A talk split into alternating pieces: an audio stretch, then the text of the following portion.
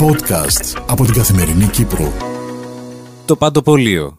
Γράφει ο Θωμάς Μπέμπας. Εκφώνηση Δημήτρης Δερματάς. Ραδιοφωνική επιμέλεια Μιχάλη Σάβα. Επισόδιο 17. Άλλος κερνά, άλλος ασθενή. Εσύ, όχι παλαμάκια. Παλαμάκια όχι εσύ. Θα παλαμοκροτάνε αυτοί που πληρώνουν. Όχι εσύ που θέλαμε τρεις κοιμωλίες στο γράψεις βύση τη βδομάδα για σένα, έτσι; Άντε μπράβο.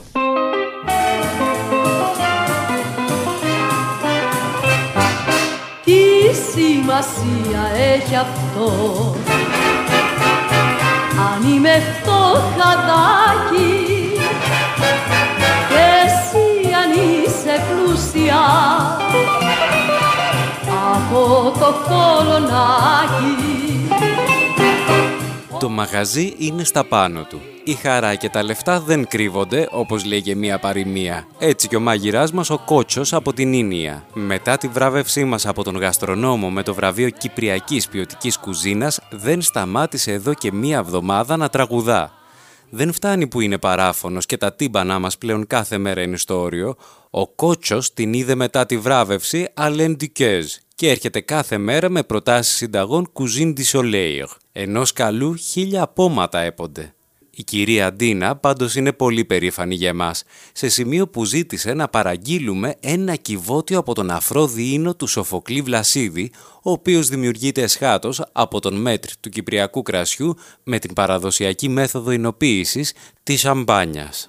Μόνο ο Σοφοκλής θα μπορούσε να μας πάει τόσο ψηλά, φώναζε στη σάλα κάνοντας την ομίγυρη να γυρίσει κεφάλια. Τώρα που ήρθε και ο Κοτσόβολος στη Μακαρίου σε μαγαζί τύπου Dixons, η πόλη άρχισε τη σοβαρή αναβάθμιση στο shopping. Μα από πότε κυρία Ντίνα οι αγορές πλυντηρίων και ψυγείων έγιναν ο κοτούρ, ρώτησε γεμάτος απορία ο κύριος Βάσος, ο πρώην επιχειρηματίας και νυν εισοδηματίας. Από τότε που η Dyson έγινε fashion statement και όχι σκούπα, απάντησε αποστομωτικά η γυναίκα του μέτρ της ΕΤΙΚ. Όπως μας εξήγησε η κυρία Ντίνα, ο Κοτσόβολος δεν ήρθε στην Κύπρο όπως ήρθαν Χόντος και Habitat παλιά με αθηναϊκό οι φάκελες και πήγαιναν στη Λάρισα. Η μητρική του εταιρεία, η Βρετανική Dixons, δημιούργησε με μεγάλη επένδυση μαγαζιά σημεία αναφοράς που όμοιά τους δεν έχει ούτε η Ελλάδα. Γι' αυτό η Electroline δίνει 8 χρόνια δόσεις για να αγοράσουμε τηλεόραση, ρώτησε με απορία ο παρολίγων πρόεδρος της Κυπριακής Δημοκρατίας κύριος Νίκος. Το πιο πιθανό είναι μέχρι να ξεχρεώσουν όλοι αυτοί στα 8 χρόνια τις τηλεοράσεις και τα ψυγεία από την Electroline, η τελευταία και η Alpha θα τους ψάχνουν για δόσεις στο νεκροταφείο, πρόσθεσε ο άντρας της κυρίας Ντίνας, ο πρώην μεγαλοτραπεζίτης.